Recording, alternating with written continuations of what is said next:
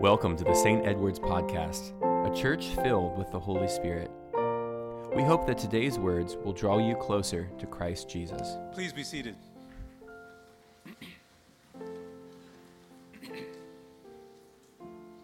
The Apostle John, later in his life, many years after the life of Christ, wrote a letter to the early church. And he penned these words He said, If anyone has material possessions and sees a brother or sister in need, but has no pity on them, how can the love of God be in that person? It's a fair question. St. James, the, the brother of our Lord Jesus, the pastor in Jerusalem, asked a similar question in his letter to the church. He wrote, Suppose a brother or a sister is without clothes and daily food. If one of you says to them, Go in peace, keep warm and well fed, but does nothing about their physical needs, what good is it? Both St. James and St. John say, in, in a sense, put your money where your mouth is. And they certainly should ask these questions. Why? Because this is the same message they received from our Lord Jesus Christ Himself. They received these words, these practices from Jesus. Our reading today from the Gospel of Luke illustrates this very thing. It's a parable our Lord gave about a rich man and a, and a poor man. The rich man dressed in expensive purple dyed linen, eating in extravagance, and the poor man, named Lazarus, covered in sores. He was hungry but found no relief. The rich man's dogs would come and lick his sores, and in short time, they both died. The nameless rich man ends up in Hades. Lazarus, the poor man, ends up with Abraham in paradise. And the rich man begs for help, but none is given.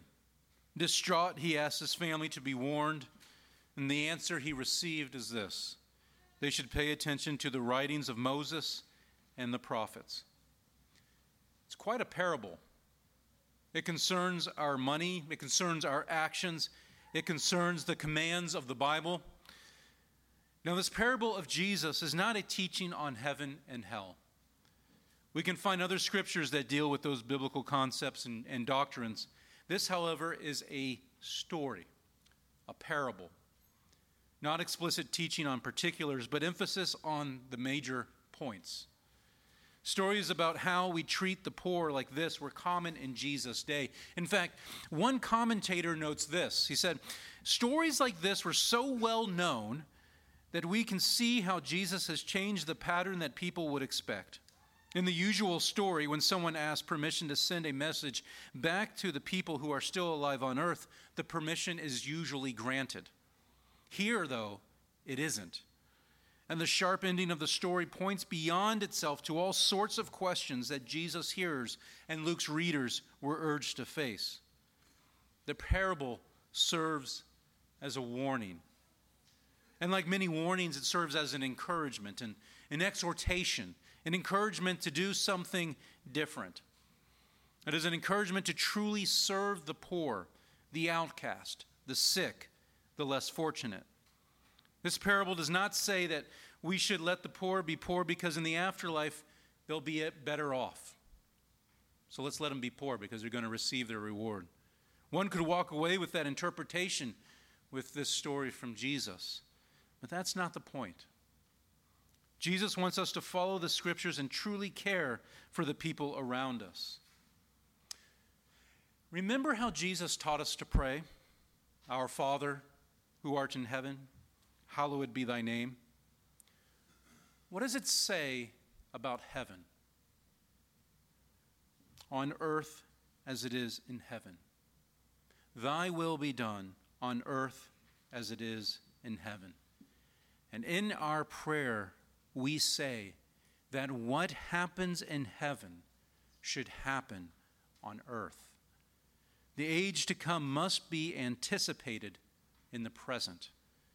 We are called to bring heaven to earth. One of the ways we do that is by sharing what we have with the people around us. This morning, there's going to be a baptism, in fact, two baptisms. It's a glorious sacrament, a celebration on earth as in heaven, both places. And before the holy baptism, in just a few moments, we will say something together. It's called our baptismal covenant. It's found on page 304 and 305 in the Book of Common Prayer. In fact, why don't you take the Book of Common Prayer in front of you and turn to those pages, 304 and 305. It is not just for the ones being baptized, this baptismal covenant. It's not just for their sponsors and, and parents, it's for all of us. Everyone who has been baptized. This is the covenant that we confess in our worship and in our liturgy every time someone is baptized, every time someone becomes a member of the people of God. In the first part, it says, We confess belief about God the Father. And then we confess belief about Jesus Christ, the Son of God. And we confess belief in God the Holy Spirit. It follows the outline, if you will, of the Apostles' Creed. We then commit to gathering and continuing the practices of the church. We then promise to resist evil and sin and practice repentance. And next, we commit to proclaiming the gospel with our words and actions. But the last two questions go right along with our story today. How do we treat other people? The baptismal covenant asks Will you seek and serve Christ in, pe- in the people that you like? No, it doesn't say that. it doesn't say, Will you seek and serve Christ in the people that you like? It says, Will you seek and serve Christ in all persons, loving your neighbor as yourself? The response is this I will with God's help. And the last question of the covenant is this Will you strive for justice and peace among all people and respect the dignity of every human being? Again, all people. Not some, not just the American, not just the ones we like, but all.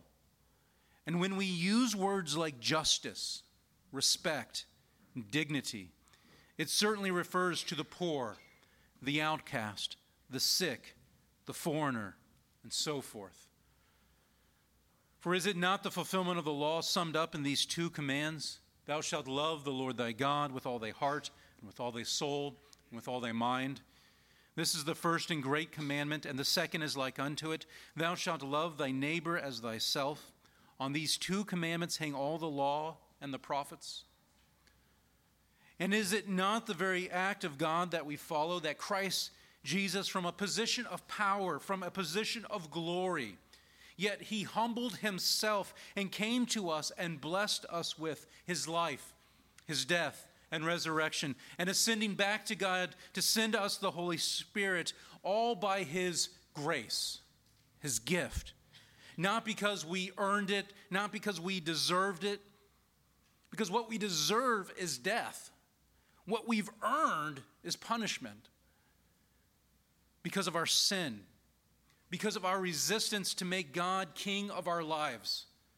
Yet God gives us mercy.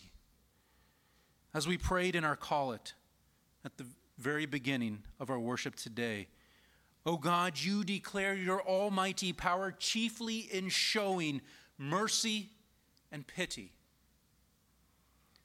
You want to know what God's power looks like? Look at the cross. That's mercy and pity right there. That's the power of God.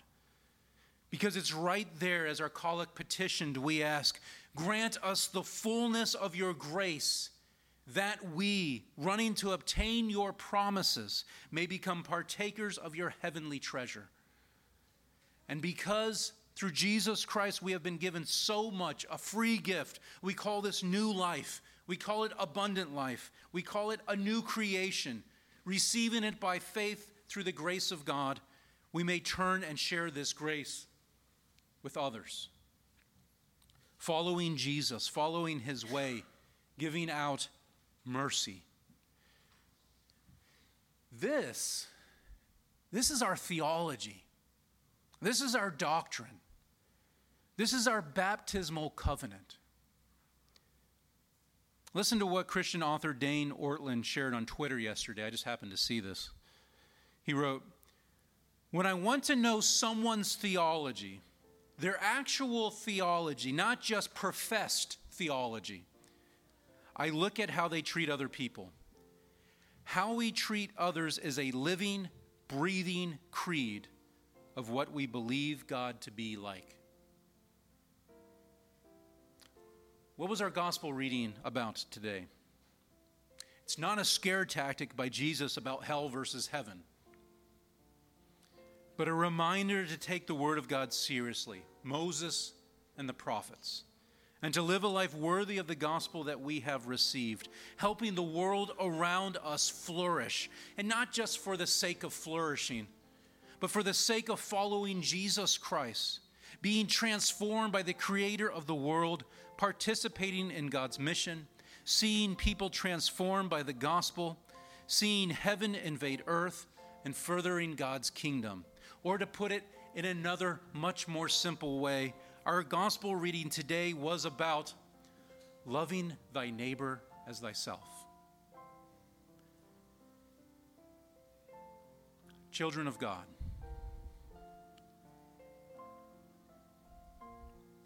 And I'm preaching to myself just as much as you this morning. May we go and do likewise. Amen.